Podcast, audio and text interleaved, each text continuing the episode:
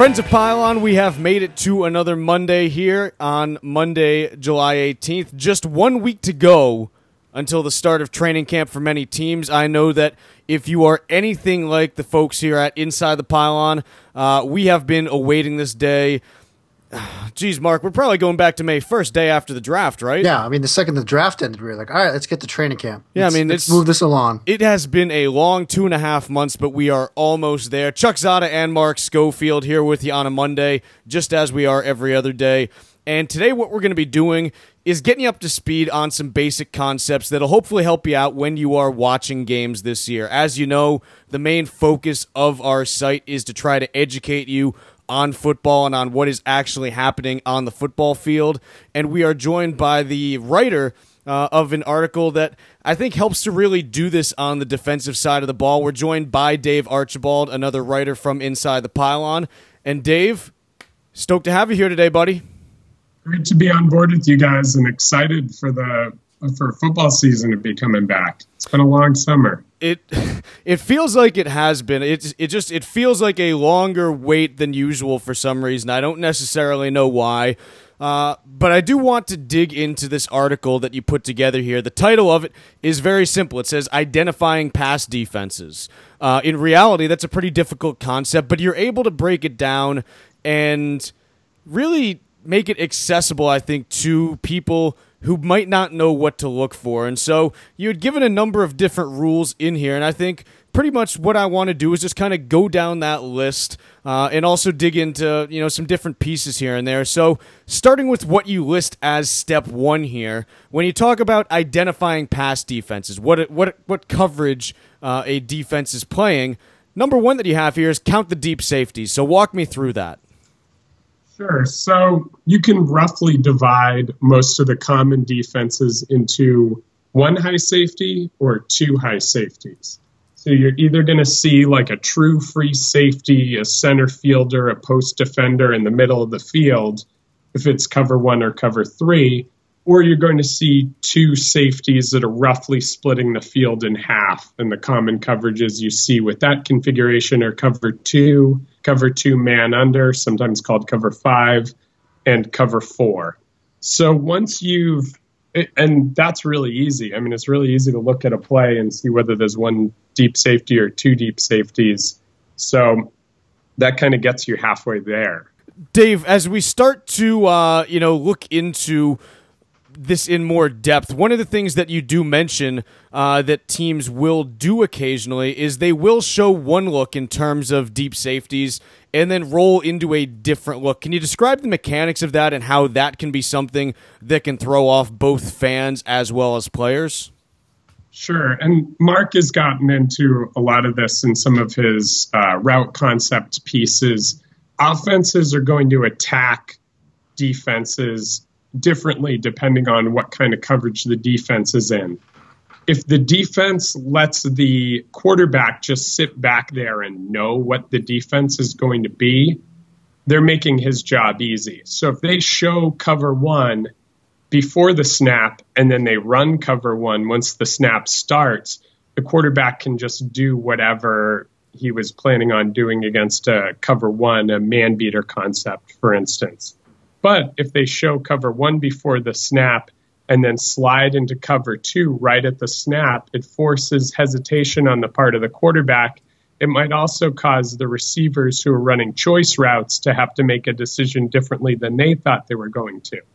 So it just puts the offense a little bit on the disadvantage if the defense can roll coverage. Dave, one of the things that you pointed out that can sort of help an offense get the defense to tip their hand is using motion. How does that help either a fan or you um, when you're looking at tape identify a defense's coverage and how they respond to motion?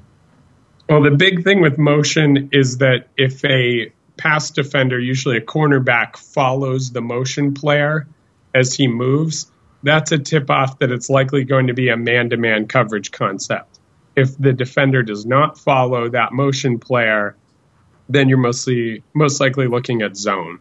Is, is that one of the major reasons why you'll see teams do motion? I know that one of the uh, one of the features that you wrote about here uh, was motion simply just a basic uh, in and out motion where someone, for example, in the slot may look to go across the formation and then come back to the same spot they started at. Is that almost an offense just trying to get some kind of tip from the defense as to what they're running?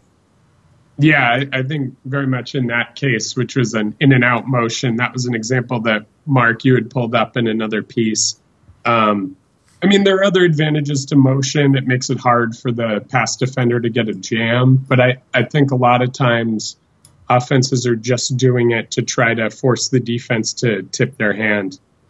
Now, as we continue down your list here, the ste- the uh, the second step that you have uh, as far as your progression that you're going through when you're trying to identify a defense is looking at the outside cornerbacks and what specifically do you look at with regards to them?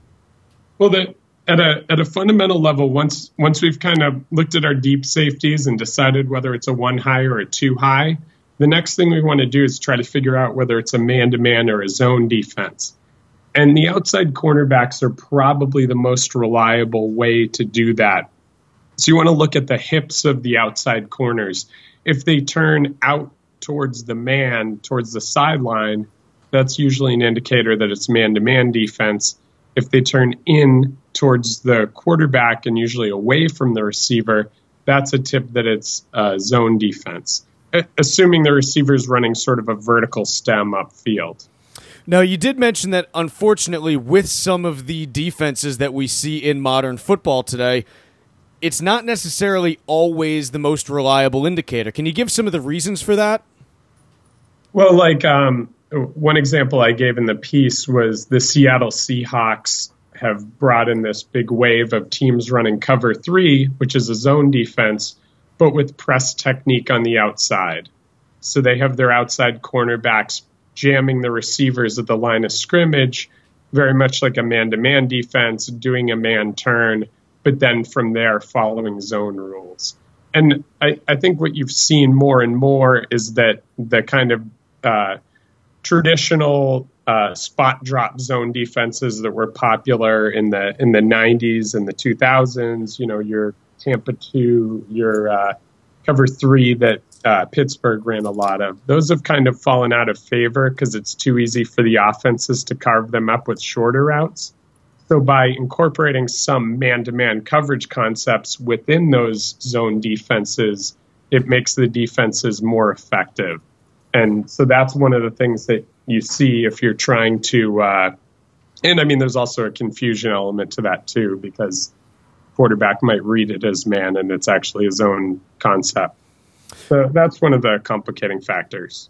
With regards to uh, what you just mentioned there, as far as the Tampa 2 and other similar styles uh, seemingly being employed less frequently than they were 10 years ago, I'm curious as, as to your thought on this. Is, is that simply because teams have figured out way the, the gaps in those defenses and the ways to exploit them? Or is it more because you're just not able to do as much in those defenses to disrupt pat, uh, receivers that are coming through in terms of the crackdown on illegal contact and so forth?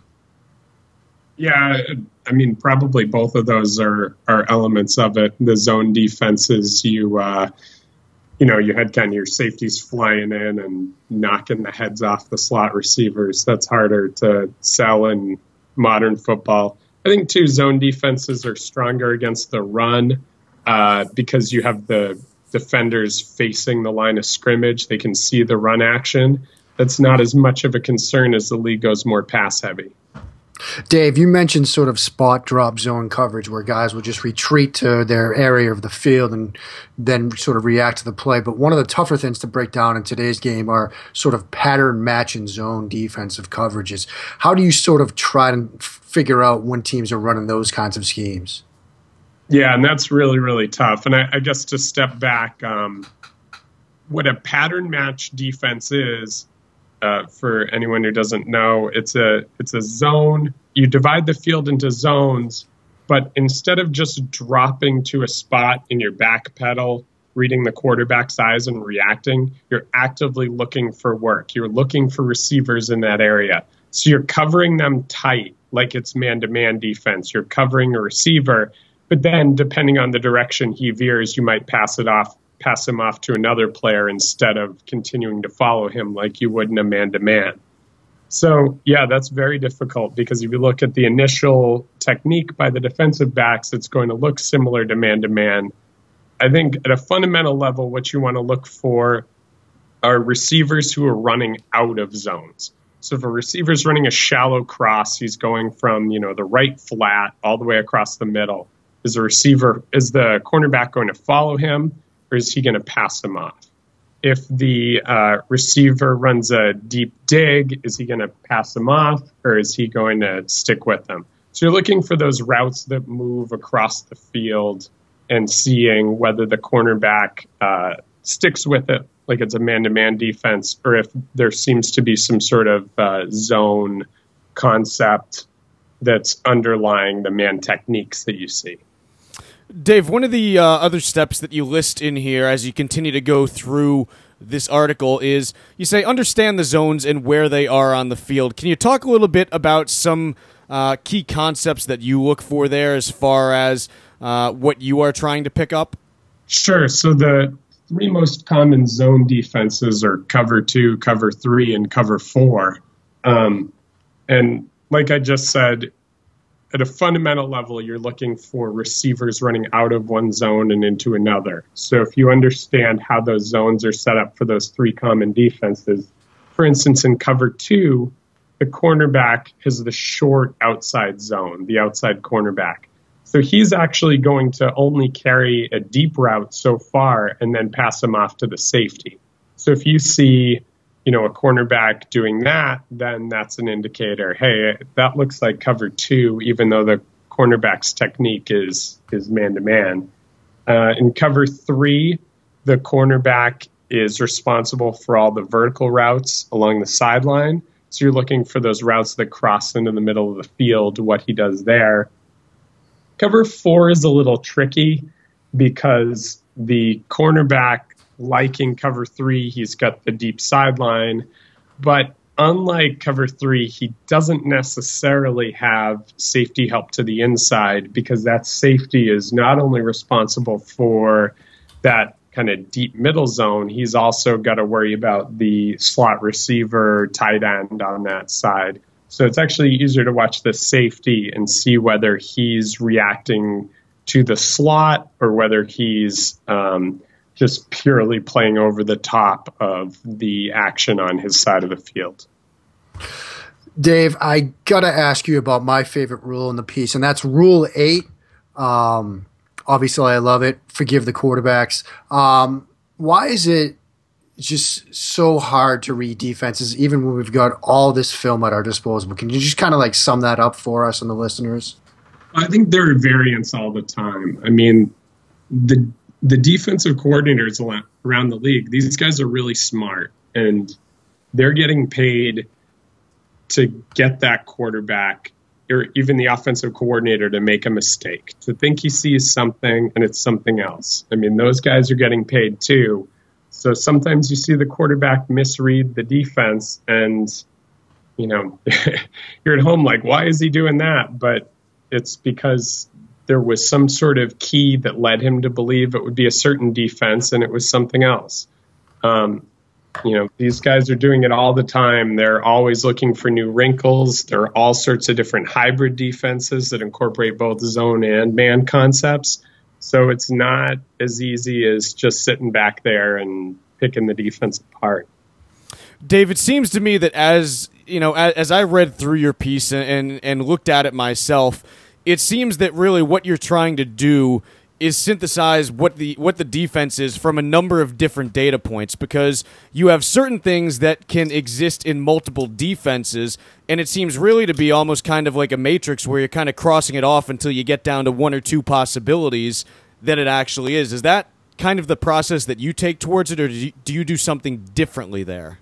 No i think that's a pretty good uh, explanation. I mean sometimes you go through the counting the deep safeties and figuring out man to man, and you have a really clear idea what it is. But sometimes you see elements that contradict each other. So, one of the threads running through this piece was an example Mark had submitted in the ITP Slack uh, several weeks ago. It was a play where you had the outside cornerbacks executing what looked like man to man turns. You had a lot of underneath defenders clearly in zone coverage. It wasn't totally clear what the safeties were doing. So then uh, I actually set up a matrix in step six here, which shows you know what the various elements in that play, what those people were doing, what they would be doing in a cover one, and what they would do would be doing in a cover three, and then kind of check off like, oh, this works and this this doesn't work. And this is an unusual variation, but it's not a big deal. And this is something that makes no sense whatsoever. So sometimes, I mean, I literally do make a matrix to try to help me understand which of the elements uh, match a certain defense and which contradict it. Outstanding. Well, Dave, I can tell you this much just by reading this article. You know, it, it just gives people, I think, a, a great basic understanding of look, here's some of the key things to look at. And I know we've gotten a ton of feedback already from people uh, that think this is a an incredibly valuable tool. So, not just for myself, but I think for a lot of people, I just want to thank you for putting it together because even for me, you know, it just gives me some landmarks to look at. And, and I think you did just a tremendous job with this piece overall. Uh, well, thanks a lot, Chuck. I, I, really appreciate that. I'm glad to see. Uh, I saw the social media has picked it up a little bit, and it's nice to see stuff getting read. Yeah, no, it was great work, Archie. It really is. So, uh, can I can I shout out um, the Reverend James Mastrangelo, who did a lot of the editing on this? That was a big factor to helping the readability and stuff. You, you certainly can. It's always a team effort, but uh, again, you know, I can tell you we really appreciate you putting this together, and I can tell you this: it's going to be a guy that a lot of people are looking at over the course of this season, uh, both inside uh, our our. Well, I was going to say inside inside the pylon, but that sounded weird. You can say so, that. Can you say inside inside the pylon? Yeah. Is that that two inside? Or you can say just inside ITP. How about do, that? Do two insides make an outside? I don't think so. That's what I was concerned about there. So no, it's not like two wrongs make a right. I'll leave that one for uh, the philosophers, of which uh, I do not put myself in that group. But we are out of time for the day. Dave, thanks for coming on with us. Uh, we really appreciate it. All right. Thanks, guys. Excited to football season back. We are close. Dave Archibald from Inside the Pylon. Chuck Zodda and Mark Schofield here as well. We have one week until training camp. It can't get here soon enough. We're going to be filling your time up all week with more shows. Make sure you check in tomorrow on the Inside the Pylon Quick Kicks podcast.